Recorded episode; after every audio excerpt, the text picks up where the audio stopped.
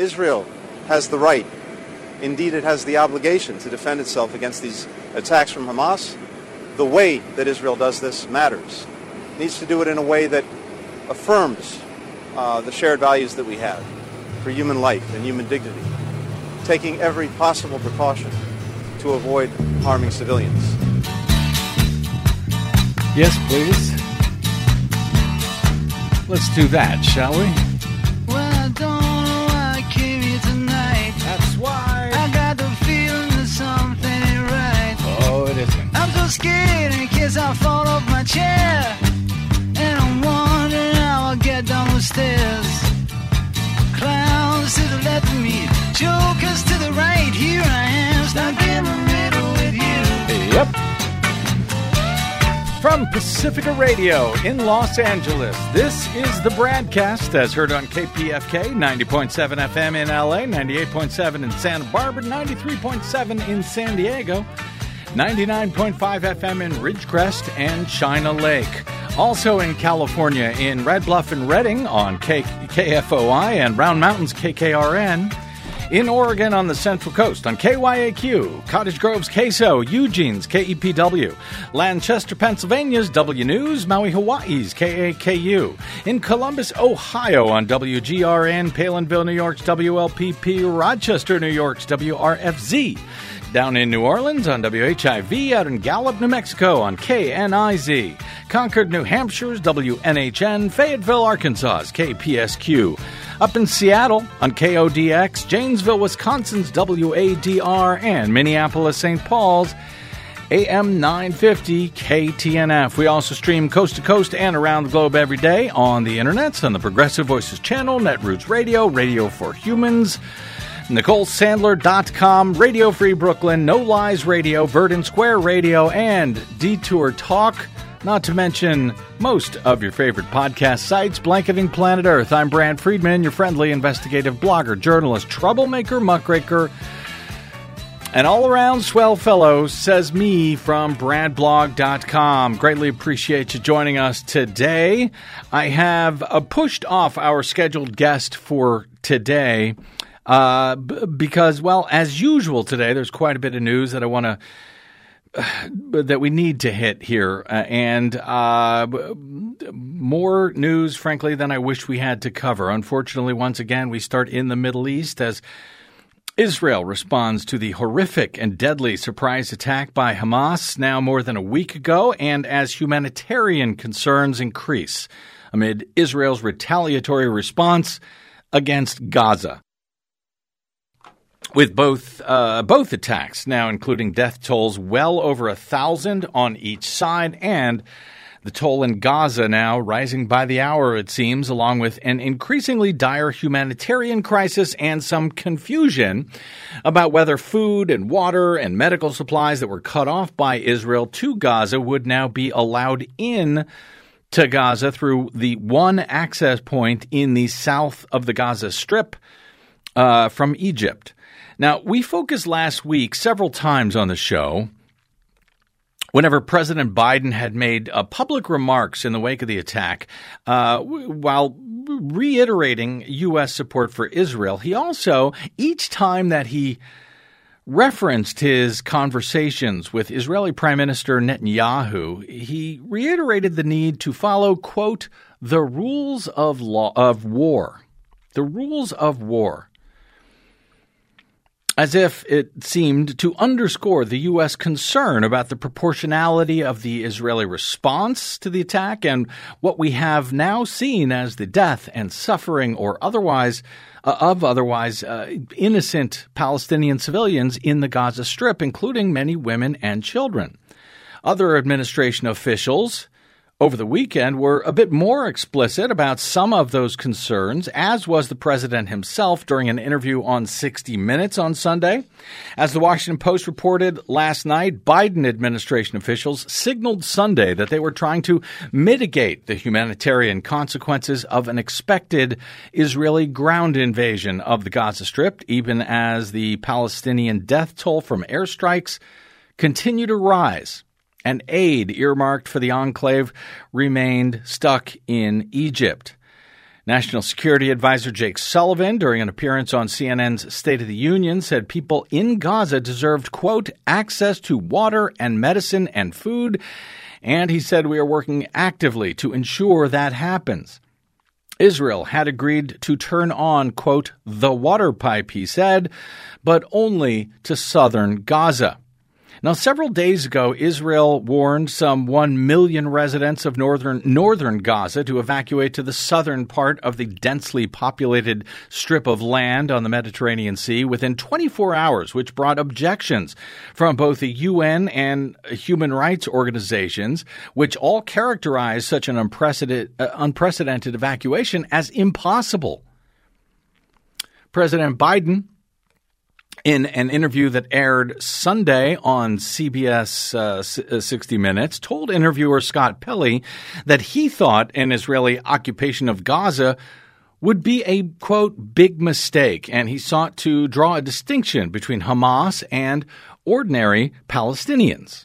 Would you support Israeli occupation of Gaza at this point? I think it'd be a big mistake. Look, what happened in Gaza, in my view, is Hamas and the extreme elements of Hamas don't represent all the Palestinian people. And uh, I think that uh, it would be a mistake to uh, for Israel to occupy Gaza again. Do you believe that Hamas must be eliminated entirely? Uh, yes, I do. You would like to see humanitarian supplies brought into Gaza? Yes. So you do not agree with the Israeli total siege of the Gaza Strip? I'm confident that Israel is going to act under the major, the, the rules of war. There, there's a standard that democratic institutions and countries go go by, and so uh, I'm I'm confident that there's going to be an ability for the innocents in Gaza to be able to have access to medicine and food and water. Now, there is unfortunately some confusion about that access today after officials over the weekend had suggested that the crossing into Egypt would be opened to allow supplies into Gaza and allow foreign nationals to cross out into Egypt when the border is opened uh, to allow for humanitarian aid. That, according to a statement from a representative of the Palestinian embassy in Egypt on Sunday, hundreds of Palestinian American citizens are among those who have been unable to leave Gaza following Israel's punishing response to the Hamas attack and round-the-clock bombardment of Gaza via airstrikes. The Palestinian Health Ministry said Sunday that eight days of Israeli strikes in Gaza had killed some two thousand six hundred seventy people, had wounded nine thousand six hundred. The U S uh, has increased its own confirmed death toll of Americans since last week's siege in Israel, pegging the number of Americans uh, killed now to be thirty, with another thirteen still missing. The number of hostages now believed held by Hamas has also increased. It was around one hundred fifty last week. That number is now nearly two hundred held, potentially in the same areas that are now being bombarded by Israel. On Sunday, the State Department announced uh, that it had designated David Satterfield, a seasoned diplomat, as a special envoy for Middle East humanitarian issues. That's good, with a mandate to, quote, facilitate the provision of life-saving assistance to the most vulnerable people and promote the safety of civilians. That emphasis, according to the Washington Post, represented a shift for the Biden administration, which has given blanket support to Israel's military operations in advance of a ground invasion that human rights groups say will result in large-scale civilian casualties. U S. Secretary of State Antony Blinken, after touching down in Egypt on Sunday, offered remarks on his days of shuttle diplomacy in the region in the uh, recent days, with a focus on human rights for civilians caught in the crossfire, or at least as close to such a focus as we usually hear from American officials. Here are some of his remarks, at least until the live pool feed was actually cut off somehow midstream. We are here at what is an extremely difficult and very tenuous time for, for the region in the wake of the slaughter perpetrated by Hamas. Um, we came here with four key objectives: to make clear that the United States stands with Israel, to prevent the conflict from spreading to other places, to work on securing the release of hostages, including American citizens, and to address the humanitarian crisis that exists in Gaza. Um, we started, as you know, in, in Israel, and it was important to make it very clear that the United States has Israel's back.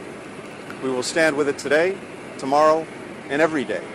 And we're doing that in word and also in deed. I spent time with Prime Minister Netanyahu to go through the needs that Israel may have to um, make sure it can effectively defend itself. Uh, and you've already seen a lot of that assistance moving forward, and that's a conversation that will continue. Um, Israel has the right, indeed it has the obligation, to defend itself against these attacks from Hamas and to try to do what it can to make sure that this never happens again. As I said in Tel Aviv, as President Biden has said, the way that Israel does this matters. Uh, needs to do it in a way that affirms uh, the shared values that we have for human life and human dignity, taking every possible precaution to avoid harming civilians. Um, after we uh, left Israel, we've gone now to, I think I've lost track, but to six countries in the region: Jordan, uh, Bahrain, Qatar, the United Arab Emirates, Saudi Arabia, now here in Egypt. And the purpose of um, seeing all of our partners was first and foremost to listen to them, to hear how they're seeing this crisis, and to look at what we can do together uh, to deal with many of the concerns that it's raised. What I've heard from virtually every partner was a determination, a shared view. It looks like we have uh, lost the feed to Antony Blinken there, who was speaking uh, before departing Cairo.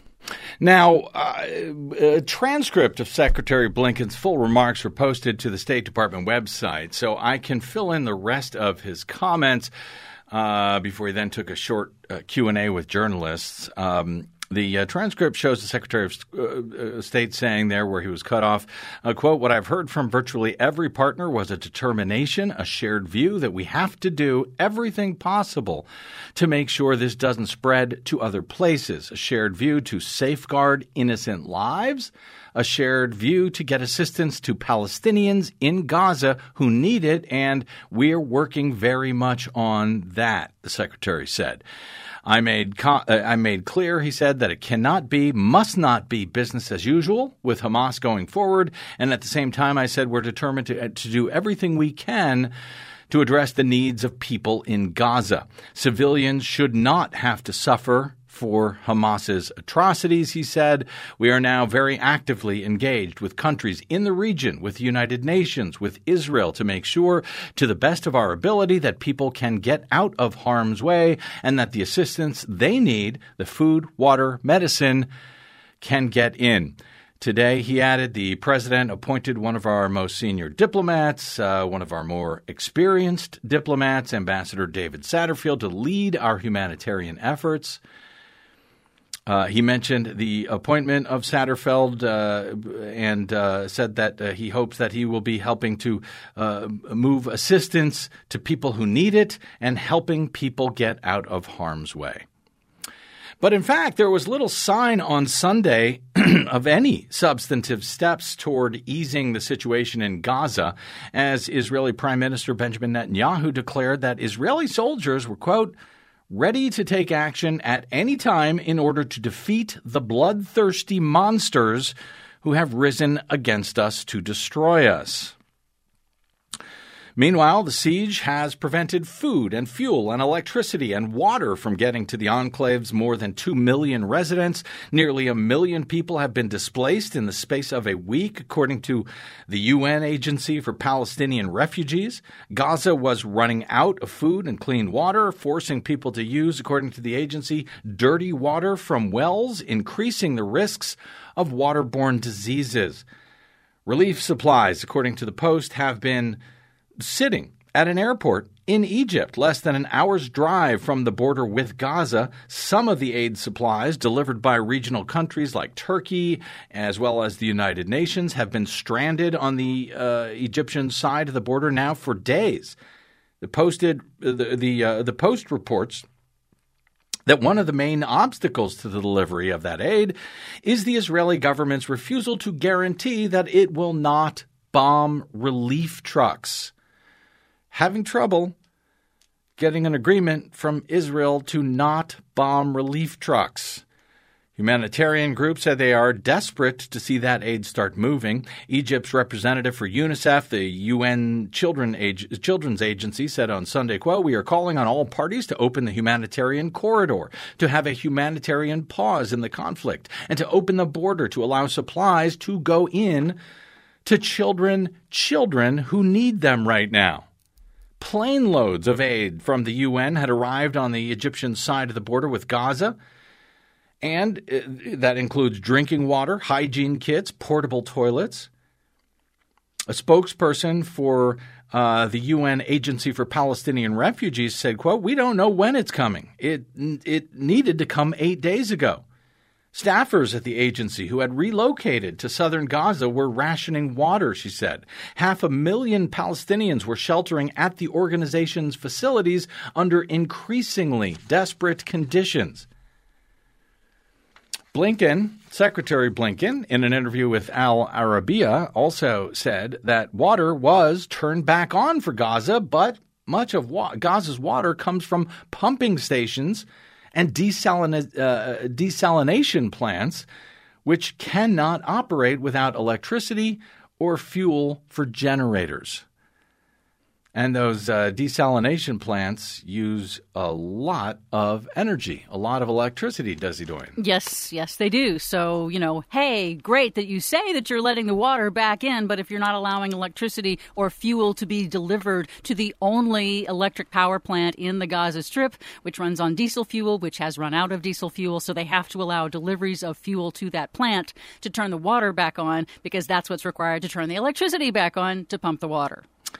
Other diplomats were less optimistic than the Biden administration that progress was being made on the humanitarian front. U N Secretary General Antonio Guterres said in a late afternoon statement, he said that, quote, "Gaza is running out of water, electricity, and other essential supplies, even as aid stockpiled in Egypt and in Jordan and in the West Bank and Israel itself could be, quote, dispatched within hours."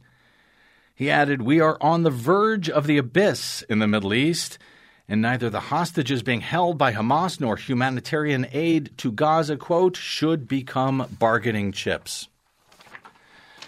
Fadi Abu Shamala is the executive director of the General Union of Cultural Centers in Gaza. He wrote from the Khan Yunis refugee camp in Gaza in uh, a letter that was published by the New York Times. Shamala wrote, "The bombs exploded a few hundred feet from where I was sitting with my wife, Safa, and my three children, Ali, Karam, and Adam.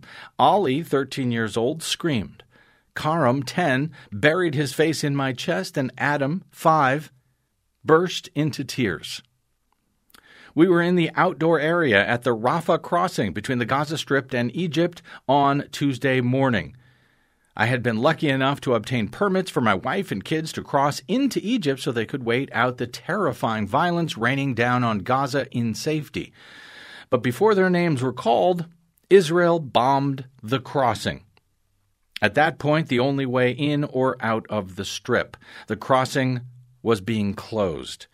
We jumped in my car and sped back to my family home in the Khan Yunis refugee camp, where Ali and Adam continued to cry while Karam sat silently shaking. We were just one family experiencing one terrifying close call. More than two million Palestinians are trapped, trapped inside of Gaza, about half under the age of eighteen, as Israel pounds us in retaliation for Hamas's surprise attack on Saturday. Apartment complexes in Gaza City have been leveled, houses bombed, and families annihilated. At least three hundred twenty-six children in the Gaza Strip have been killed since Saturday, according to the Ministry of Health here. Women and children from my extended family were killed in an attack on Tuesday, and my cousin was killed on Wednesday. Yoav Gallant, Israel's Minister of Defense, called us, quote, human animals, and announced that the suffocating siege that Palestinians in Gaza have endured for more than fifteen years would be tightened even further. No electricity means raw sewage is seeping into Gaza's streets. Waste treatment facilities require electricity. The water supply has been cut. Dread grows inside me as I know the worst is yet to come. Over twenty-three hundred Israelis and Palestinians have been killed so far, he writes, the majority of them civilians. I'm saddened by the killing of all civilians. I know the pain I know that the pain of an Israeli parent is no different from the anguish of a mother or a father in Gaza. Yet I am not surprised that we have found ourselves at this bloody point of no return. Many of the fighters, writes Shamala, who breached those walls are probably just a few years older than Ali, his son. Many of them were born during the Second Intifada. Their entire experience has been Israeli military occupation, siege, and devastating military assault upon assault in an enclave of one hundred forty square miles, with unemployment and poverty rates of approximately fifty percent. This is the history, and these are the conditions that have shaped so many in Gaza, not a justification. I'm trying to imagine some positive outcome that this terrifying escalation might bring. He writes, I have always preferred unarmed, civilian-led, direct mass action. Maybe the Palestinian, Israeli, and international activists who have been using these tactics to oppose Israel's occupation and a system that major human rights organizations like Amnesty International, Human Rights Watch, the Israeli rights group, B'Tselem, Maybe uh, they have been using uh, th- those organizations opposed to what is considered apartheid will be able to harness this horror to someday advance their vision of a future of liberation and a decent life for all. But at the moment, with Israeli troops massing on the border with Gaza, suggesting an imminent ground invasion, I can't think beyond the coming days. How many more families will be obliterated? How many children will be made orphans and homeless? What will become of our collective humanity if Israeli civilians continue to be targeted and bombs keep shattering our infrastructure, leaving Gazan children lying dead in our streets? Without outside pressure, particularly from the United States, Israel can continue to flatten our cities and refugee camps. As Israel maintains its rampage, I keep asking myself, he says, what's in store for Ali and Karam and Adam? We are unable to shield them from the pervasive violence and trauma. Ali is a talented young musician with an artist's temperament and a musician's soul. Does Israel want to convert him from an artist to a fighter? If my children have no hope for their future, I cannot guarantee what path they take. The international community must immediately do everything in its power to ensure that my children, that all children in the region, are able to live in freedom, with dignity and safety. That is the only solution to the current horror show, writes Fadi Abu Shamala from Gaza. Now, M S N B C was able to receive an audio statement from Shamala, the author of that letter, published by the New York Times last week. Shamala spoke again about the surging humanitarian crisis in Gaza. Thousands of Palestinians from Gaza City and north of Gaza City are evacuating their homes. It's horrible. There's no taxis for these large numbers. I spend the, the morning and the the, uh, the noon and the, the afternoon um, helping lots of friends for securing homes. Um, there is not enough homes here in in the south of Gaza Strip. We are talking about one point one million of um, displaced um, uh, people. This is the expected number. Not the majority of the people of the uh, of the north and Gaza City are not evacuating yet. There's no fuel. I'm running, actually. I'm running out of my car fuel. It's horrible. People, um, there's no much enough food. There's no much enough bread. It's horrible.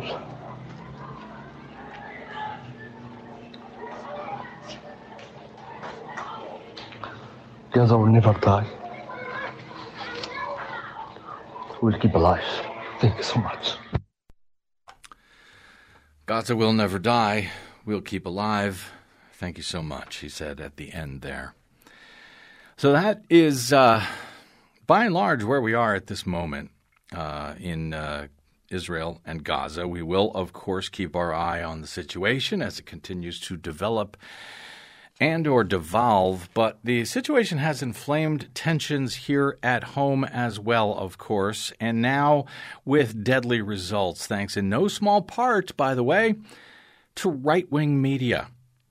Mourners gathered in a Chicago suburb on Monday for the funeral of a six-year-old Muslim boy who was stabbed to death over the weekend by a man who police say targeted him and his mother because they were Palestinian Americans. Services for the boy, identified as Wadea al-Fayoum, took place at the Mosque Foundation in Bridgeview, Illinois, a community southwest of Chicago known as Little Palestine for its heavy concentration of Palestinian Americans. Police said the six-year-old boy and his thirty-two-year-old mother were attacked by their landlord on Saturday in Plainfield Township, about forty miles southwest of Chicago. The boy, a six-year-old boy, was stabbed twenty-six times by the man, while his mother was stabbed more than a dozen times. Incredibly, she was expected to survive. Detectives were able to determine that both victims in this brutal attack were targeted by the suspect due to them being Muslim, according to the Will County Sheriff's Office in a news release. In the petition requesting that the landlord be detained, Assistant State's Attorney Michael Fitzgerald said that right before the attack, the landlord confronted the boy's mother and, quote, told her he was angry at her for what was going on in Israel. Uh, Shaheen stated that she responded to him by saying, let's pray for peace. And then he attacked her with a knife. The suspected assailant's wife uh, told investigators that he, quote, listens to conservative talk radio on a regular basis and became obsessed with the war between Hamas and Israel. He was reportedly screaming, quote, you Muslims have to die, when he barged into the ground floor apartment the mother and son shared in the suburban Plainfield, uh, uh, town, uh, town of Plainfield after migrating from Palestine for a better life in the U S. The man also shouted, according to a family friend, you are killing our kids in Israel. You Palestinians don't deserve to live. It is a worst nightmare come true. It is something we tried to warn against, said Ahmed Rehab, the executive director of the Chicago office of the Council on American Islamic Relations on Monday. This individual, there are claims that he is of a Jewish background and he was incensed by what happened in Israel and has been watching the news. This person did not have a track record with a family. As a matter of fact, the father says that he had built a tree house with the boy and allowed him to swim in a makeshift pool and brought him toys. But it wasn't until he started watching the news and hearing the statements that something changed. And that's why the family had no reason to suspect what was to occur. I ask you, what level of hate, blind hatred, can cause such an act? This atmosphere has created a monster out of a normal man who once built a treehouse. It has indeed. The uh, the boy who was stabbed twenty-six times uh, just celebrated his sixth birthday two weeks ago. Before the stabbings, there were no known issues or conflicts with this uh, seventy-one-year-old landlord, the uh, family uh, said. Attorney General Merrick Garland late on Sunday said the U S. Justice Department would open a federal hate crime investigation into the attack. Quote, this incident cannot help but further raise the fears of Muslim, Arab, and Palestinian communities in our country with regard to hate-fueled violence, a statement uh, said from the Justice Department. In Dearborn, Michigan, with one of the largest concentrations of Muslim people in the nation, a man was charged over the weekend with making a social media post that threatened violence against Palestinian American residents, according to the police. So, yes, that's where we are. Uh, I've got uh, much more today. Uh, human rights concerns in our own country, some uh, elections and democracy, both here in the U S and around the world. But let me take a quick break here, and um, we'll come back with some of that, unless you would like to call in at eight one eight, nine eight five, five seven three five with thoughts on any or all of the above if you're in our live listening area in Southern California, or if you're listening via our worldwide web stream at k p f k dot org. And as I asked last week, when I opened the phone lines, uh, I had asked for callers, listeners, to do your best to not inflame an already obviously inflammatory moment if possible. That is the that's the business model, frankly, for right-wing talk radio. That is the business model that led to that uh, that senseless, just horrific uh, killing uh, near Chicago over the weekend of that six-year-old boy. Let's not do that. And I realize it may or may not be possible at this point, given the circumstances, to even discuss this without inflaming to a certain extent. I certainly don't mean to in what I'm doing here. I'm certainly I, I, I'm trying to let you know what is happening. I am trying to inform, not inflame, albeit amid certainly inflammatory uh, circumstances here. But we had a number of excellent callers, I thought, last week from all sides of the aisle who who were, in fact, able to do that. And if uh, time allows and I'm able to get to some of those calls, it would be nice if we could try and do that again today. eight one eight, nine eight five, K P F K is our phone number.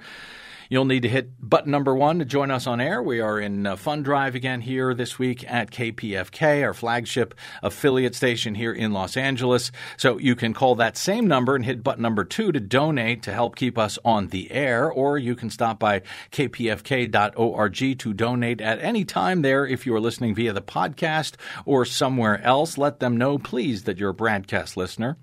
Also, if you are listening via another station, please consider supporting them as well, as almost all of our affiliates are struggling to stay on your public airwaves. Right-wing media has no such problem. They are backed by corporations and all sorts of haters uh, who are happy to pay for that crap. Meanwhile, uh, those of us trying to tell the truth, as difficult as it is on some days, are uh, struggling to stay on the air, and we can't do it without your help. So uh, our phone number, eight one eight, nine eight five, K P F K. Let's take a quick break here, and we will come back with more Bradcast right after this. I'm Brad Friedman.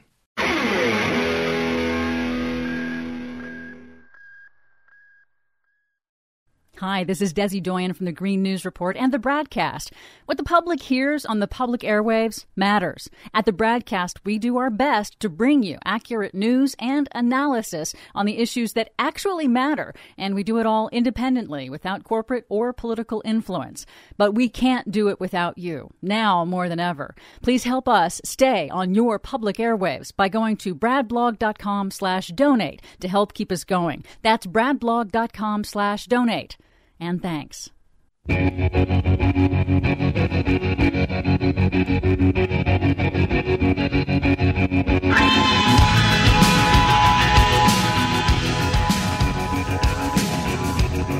Welcome back. It's the Bradcast. Brad Friedman from Bradblog dot com. We will get to your calls momentarily, I hope, at eight one eight, nine eight five, five seven three five. Hit button number one to join us uh, on the air, whether I can get to. Uh, there were some elections in uh, Louisiana and around the globe over the weekend. As I note, that may have to be put off till, uh, well, till maybe tomorrow. Uh, I want to do very quickly hit on the – since we're talking about human rights in the first segment there, I want to talk about the, some concerns about human rights here at home regarding the humanitarian and civil rights record of the U S in recent years. As A P reports today, a settlement filed Monday in a long-running lawsuit over the Trump administration's separation of parents and their children at our own southern border will bar the government from similar separations for eight years for the next eight years, while also providing benefits like the ability for parents to come to America and work, according to the Biden administration on Monday. The settlement between the Biden administration and the A C L U, which has been representing families separated from their children, still has to be approved by the judge in this case, but if finalized, it would make it much more difficult for any administration, including former President Donald Trump, the frontrunner for the Republican presidential nomination, to revive one of his most controversial and horrific tactics to try and halt immigration at the southern border if he should win next year's election. So this settlement is good news. Homeland Security Secretary Alejandro Mayorkas told the A P, quote, "It is our intent to do whatever we can to make sure that the cruelty of the past is not repeated in the future." The Trump administration, as you will recall, separated thousands of children from their parents or guardians that they were traveling with as it moved to criminally prosecute people for crossing the southwestern border. Minors cannot be held in criminal custody with their parents, and so they were transferred uh, eventually to the Department of Health and Human Services and then typically sent to live with a sponsor, often a relative or someone else with family connections. But fa- a faulty tracking system by U S officials in the Trump administration, whether it was faulty on purpose or not is a separate question, but it caused many to be apart for an extended time or horrifically never reunited with their parents. Trump eventually reversed course on that policy in twenty eighteen in the wake of opposition, just days before a judge put a halt to the practice anyway after a lawsuit brought by the A C L U. But during a C N N town hall earlier this year, Trump did not rule out, once again, separating families if he were to win re-election. In fact, he seemed to be calling for reinstituting that unspeakably cruel policy. Lee Gallant, the lead counsel for the A C L U, praised the settlement on Monday. He noted, quote, "This settlement means that babies and toddlers will finally get to see their parents after years apart, and that these suffering families will now have an opportunity to seek lawful status. It also crucially bars an attempt by a future administration to reenact another family separation policies," he said. "Nothing can make these families whole again, but this is at least a start." President Joe Biden issued an executive order on his first day in office to reunite families that had been separated in the previous administration. According to figures released by the Department of Homeland Security in February, three thousand eight hundred eighty-one children were separated from their families from twenty seventeen through twenty twenty-one. About seventy-four percent of those have been reunited with their families. This settlement filed in uh, federal court in San Diego does not include monetary damage, but it does provide key benefits, including authorization for parents of separated children to come to the U S under humanitarian parole for three years and work in the U S. The families receive some help with housing and medical and behavioral health benefits designed to address some of the trauma associated with the separations that we caused. Mayorkas said, quote, "We need to help these families heal, and that is an obligation that we carry because of the pain that we inflicted upon them." Under the settlement, it would still be possible to separate children at the border from their parents or guardians, but only under limited scenarios, as had been the case for many years prior to the cruel Trump administration's bastardization of those rules. They include if the child is being abused or if the parent committed a much more serious crime than simply crossing the border. The settlement also requires the government to keep detailed documentation when it does separate children from parents so as to avoid the chaos that erupted during the Trump-era family separations where parents and children could not be reunited. Ever. eight one eight, nine eight five, K P F K. Let's uh, get to some of your calls. Uh, let's go to G S in South Lake Tahoe. Hey, G S, welcome to the Bradcast. Thank you very much, Brad. Wow. Hello to you. Hello to Desi. Your show is one of my absolute favorites across the entire radio dial. Mm. I look forward to it every day. Thank you, sir. Even on a grim day like today. Uh, my apologies well, for that. Well, yeah, as if you had anything to do with what's yeah. going on. But still, you you report it dispassionately as best you can. Uh, although we can still feel, you know, what's a little bit of what must be going on in your own heart. I just want to thank you for doing what you do. Mm. And other than that, I, uh, with regard to what's going on, I, I, the, the depths of depravity to which human beings can fall just is so appalling to me. It makes me wonder, you know, if I get to reincarnate, should I really want to come back as a human being again? I, obviously, that's tongue-in-cheek, but uh, it just, I, I don't know how we approach peace except by doing the kinds of things the Pacifica stations do, which is to address issues as close as we can as individuals to the truth. You know, let's listen to the facts. Let's figure out what's really going on. And, you know, there's much more to be done, politics and all the rest of it, but the only way people are ever going to find peace is if they talk with one another. And yeah. I personally recommend, I'll finish with this, mm-hmm. I personally recommend meet with people you disagree with and get together over food. Mm. Lunch or dinner, serve them together, uh, it, or uh, serve one another in mm-hmm. your own homes perhaps, or just go out to dinner or something. But discuss things in a dispassionate and polite way. Other than, I don't know what else I know how to do. That's what works best for me, and I'll leave it at that. Thank you for what you do. Well, I, uh, G S, let me just say I, I really appreciate yeah. that. I appreciate that thought, and I, uh, you know, I, reading that uh, story uh, about the, the six-year-old in Chicago who had uh, gotten along. Apparently, the family had gotten along with this guy for a long time, but he just – something just snapped within him. And I think we've seen that from a lot of folks. I hope to talk uh, actually in the coming days on this program with a guy who uh, is an uh, an avowed – now reformed MAGA guy to sort of explain oh. the thinking of someone who joins that cult in the first place and then interesting – interestingly, how he got out of it. So I'm very much looking forward to that conversation. But, yeah, yeah, I think talking about difficult subjects, look, there is no more difficult subject than Israel-Palestine, yeah. obviously. But if it was only Israel-Palestine that we were having trouble communicating on, we'd be okay. It is everything that we can't uh, seem to have discussions about with people who may or may not agree with us anymore. The country has been broken. Donald Trump broke it. And if you look at the U S. House, they can't even elect a, a Speaker of the House. Republicans can't even agree with Republicans to do the right thing. So it's it's madness. And, uh, G S, I, I really appreciate your, uh, your, your vote of support here for what we try to do every yeah. day. Keep up the great work. Thanks a million. Thank Bye. you, brother. eight one eight, nine eight five, K P F K is our phone number, eight one eight, nine eight five, five seven three five.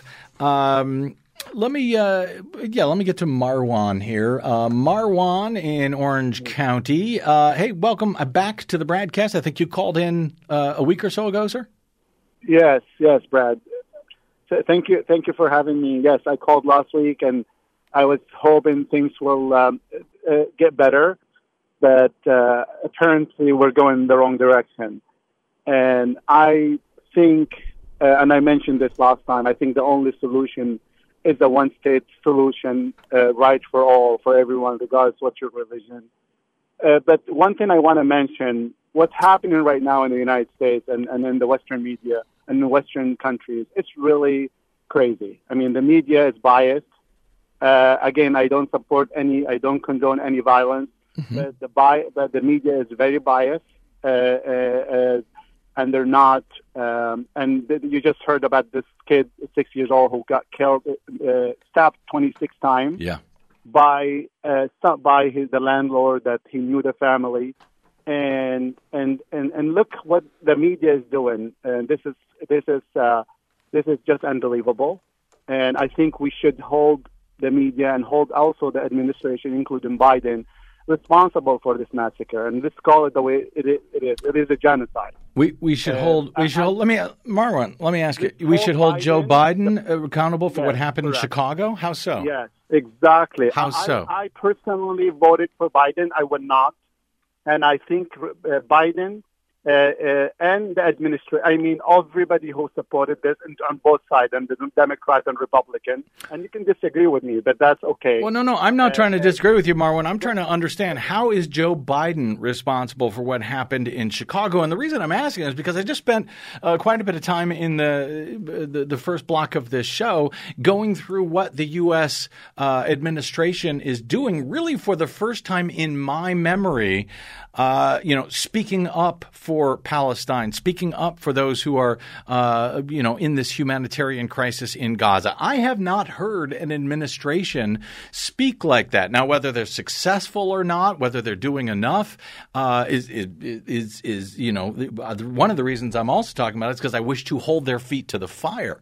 But to say that Joe Biden or the Biden administration is somehow responsible, uh, well, Lord knows, for what happened in Chicago, you're going to have to explain that one to me, Marwan. I, I, I don't want to get in. I don't think we have enough time on this. It's just uh, uh, if you well, watch, you had enough. T- you had enough time. Hang on, hang on. You had enough time sure. to say he was responsible for a six-year-old being stabbed twenty-six yes. times. So I think it's you have the responsibility here, Marwan. I won't say directly. I say indirectly. He's responsible. Yes, he is. Why? Because he's he, he's he, he's not putting okay. He's not putting a stop to this genocide. Okay, he's also presenting, uh, taking a one side, okay, and and dehumanizing the Palestinian, and the Palestinians are just fighting for their rights, okay. Uh, even, I mean, if, if we can sit here and discuss why, I mean, just watch his, his administration. What is, how are they taking the, the Israel? You just showed it on your show just a minute ago. The person who was talking about the Palestinian and how are they. They're just dehumanizing Palestinians that we don't. I just was watching the news. Three generation was wiped out in one bomb. Three generations. Right. And that's why I'm trying to both encourage uh, the the uh, Obama uh, the Biden administration to do more along the lines and laud them for when they do do the right thing. I challenge you to find any administration in in U S uh, history who has spoken out about the humanitarian uh, crisis of the Palestinian people the way we are seeing it now. Is it perfect? Are they getting it all right? Absolutely not. But if you know, if we're just going to, you know, say a, a blanket criticism of any U S administration, uh, we're not going to get anywhere, Marwan. I'll be happy to send you examples off offline. But one thing I want to say, uh, last, last election, Biden won by very, very narrow. Uh, and, and the Muslim and the Arab community helped him win yep. the election uh, mm-hmm. in a way. Okay, yeah. I don't think this is going to happen this time. Okay. I, I think a lot of people will not vote for Biden. For for just for simply not being an honest, uh, I mean, a, a mediator, or maybe just taking the Israeli side and feeding the Palestinian. No, I'm not talking about Hamas. I'm talking about the Palestinian people, as as as really their their their people. I mean, their life as not doesn't matter. All right. And well, we will. Just one more thing. Yep. One more thing before we. Very I quickly. Just, one thing I want to understand: what's the Israeli strategy to kill all Palestinians? Or uh, to to really, uh, uh, you know, bring them to their knee to surrender, so they can actually move on with their life, with the with the with, uh, as uh, as they. That's not going to happen. Even if you I, even if you eliminate completely Hamas, some, some another group will come up. Marwan, I and I gotta I gotta keep moving here. I uh, on that. Yeah, thank you so on, much. For on that, let me just say, let me just say, Marwan, on, on that. I might agree with you. I would agree with you because I don't think they have a strategy that makes sense. I believe they're just sort of replaying the strategy now with more firepower that they've been playing for the last forty, fifty years, and it hasn't worked in those forty, fifty, sixty years. I don't think it's going to work now. Uh, so we could agree on that, but let's just not make up stuff and, and I assign. Hope, I'm hoping, okay. I'm hoping that I'm hoping Biden, the administration, will, will uh, quickly uh, correct. Uh, you know, they, they cannot really be a, a true mediator between this. Otherwise, he's not. He's there's no way on earth he's going to win again. Thanks, and I'm telling you that because uh, I, a lot I, of that community not happy about that. Thank you for the call, Marwin. I, I always good to hear from you, sir. eight one eight, nine eight five, K P F K. Let me go to Spencer in uh, Hermosa Beach. Hey, Spencer, welcome to the Bradcast. Hey, how's it going? Uh, just, uh, you tell me. To make the. I just wanted to make the point, um, and then kind of what the last caller was saying too. But um, you know, you had you had C N N, the, the reporter Sarah Sidner, who who confirmed the beheaded baby story twice on air, and then uh, that story later was retracted, right? And then two days later, I'm listening to like you know right wing like a K F I media, and and they're still parroting the same. the same beheaded baby story after it's been retracted. So, and then on the last caller's point, you had President Biden make a public statement announcement saying that he had confirmed seeing photos that he didn't see. So, you know, it's kind of, it's both sides of it. And then mm. when the story gets retracted like that after C N N has run it, and then two days later you hear the right-wing media still pumping it out. Well, of course, that's good, that's you know? What they do. They look for those sorts yeah. of things, which is why it's so important, by the way, that we track down that story of these uh, beheaded babies and make sure it's accurate. And I have to say, Spencer, I'm going to give more credence to that story. The uh, mm-hmm. the claim was that there was forty uh, uh, babies who had yeah. been beheaded. I'm going to give more credence to that claim, I think, than you might if because uh, I, I looked pretty deeply in it. There's a, a good explainer at Snopes. Dot, uh, whatever, Snopes dot com on this. Uh, it, it doesn't appear – well – It's it's confusing. There's uh, very little firsthand confirmation of any of it, um, but it's not exactly. clear. It's not clear that it didn't happen. It's also not clear that you know uh, automatic uh, machine gun fire can tear apart a baby.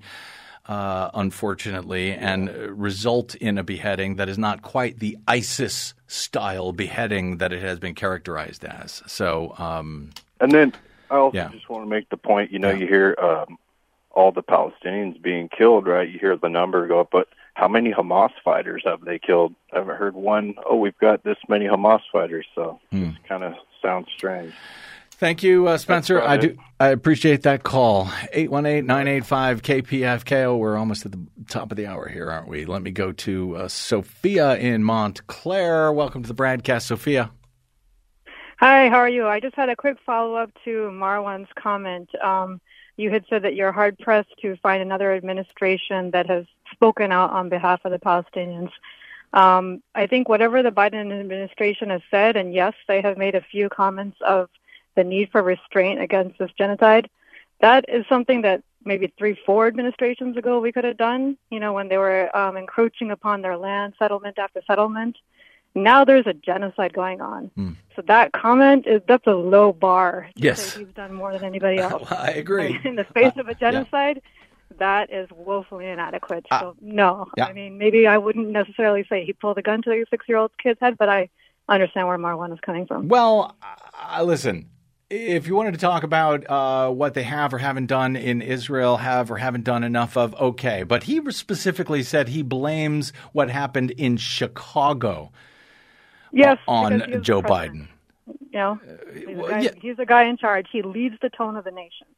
Well, the tone of the nation is not encouraging uh, people to go out and stab six-year-olds. It's just not. The tone and, of the I, nation is continuing a polarizing one-sided point of view of the Israel-Palestine conflict in, in the small sense and the Muslim world conflict in the larger sense. So, yeah, I understand where Marwan is coming from. That is a, maybe a bit hyperbolic what you said. Yep. Yeah, but just not too a little. far off the mark, because the president holds, I, his tone has definitely led us down the path that we're going. There's a lot of stuff I'll be happy to blame Joe Biden for. Uh, killing a six-year-old kid in Chicago, unfortunately, is is not one of them. But I hear you, and I really do appreciate the call. Thank you very much. Thank you. Uh, all right, we have got to – oh, do I have – I got to learn how to work these phones one of these days. Uh, very quickly, let me get out. We're at the top of the hour here, but not without a visit from Morris in Long Beach. Hey, Mo, how are you holding up, my friend? Hey, Bradley, remember when – Remember when they were separating them kids down at the border? Yep. And a whole lot of fake guys went down there to say something? Yep. Well, my, my, but the, the rabbis got arrested, Randy. The rabbis went to jail. They didn't go down there for no political theater. So you ain't going to blame all of them. That's a fact. Take it easy, Randy. Thank you, Morris. Great, great to hear from you, as always. My apologies, I couldn't get to everyone else today. Uh, I know a lot of folks wanted to get through... Um, But we've got a lot to get to, and uh, I put a lot of it off until tomorrow. Uh, maybe it'll be interesting still tomorrow. I think it will be. I hope you'll join me for it when I do. Uh, my thanks to our producer, Desi Doyen, to my board operator, Wendell Handy, and to all of you for spending a portion of your day or night with us. If you missed any portion of today's program, download it anytime for free at Brad blog dot com. Drop me email if you like. I am Bradcast at Brad blog dot com on the... Facebook's Mastodons, a site still known as Twitter. You will find me at The Brad Blog. We will see you there. Until we see you here, uh, hopefully uh, tomorrow, I'm Brad Friedman. Good luck, world.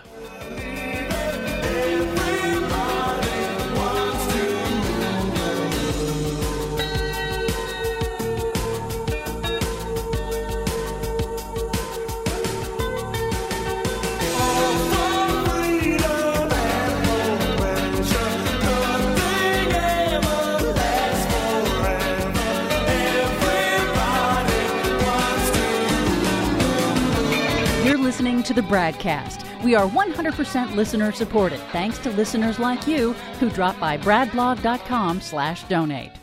I'm Rick Smith, and this is Labor History in Two.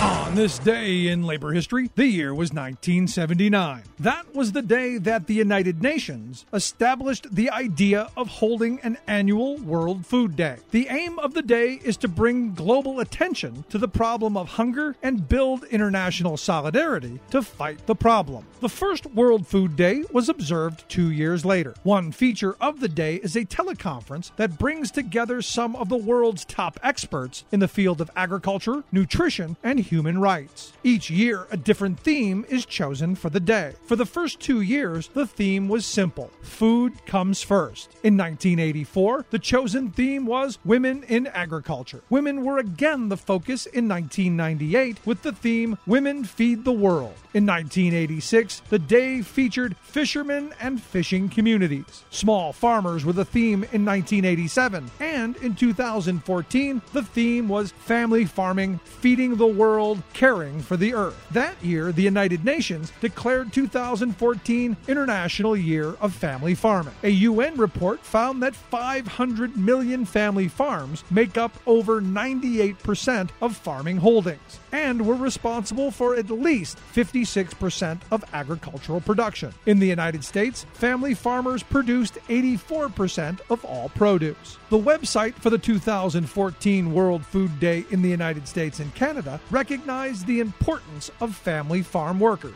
It stated, quote, "And yet, despite their critical importance, a large majority of family farmers are among the world's most vulnerable populations. Ironically, it's not uncommon for many of the families who produce food to actually go hungry themselves." Today, on World Food Day, take a moment and thank a farmer. You're listening to the American Democracy Minute, keeping your government by and for the people. We have updates on two North Carolina election bills designed to consolidate partisan power. H B seven forty-seven and seven forty-nine were vetoed by the governor, but overridden by the legislature on October tenth. Last month, we reported on H B seven forty-nine, which removes the governor's power to appoint members to the state and county election boards and gives that authority to the legislature. Like the toothless U S Federal Election Commission, the state election board now has equal numbers of Republicans and Democrats, so a deadlock likely means few decisions and no accountability. Governor Roy Cooper vetoed the bill, but the veto was overridden by the legislature. The same day, the legislature overrode Cooper's veto of H B seven forty-seven, a voter suppression bill shortening the number of days when mail-in ballots could be received, creating a pilot program for notoriously inaccurate signature matching on those ballots, limiting notifications to a voter before removal from the voter rolls, allowing poll observers to take pictures of voters in the polling place, and loosening restrictions on who can challenge another voter's ballot, among other voter suppression tactics. W R A L reports that on the day of the override, two federal lawsuits were filed against the state, claiming the limitations on voter notification disenfranchises thousands of voters, and the election day registration restrictions target black and Hispanic voters. We have more on these bills at American Democracy Minute dot org. I'm Brian Beal.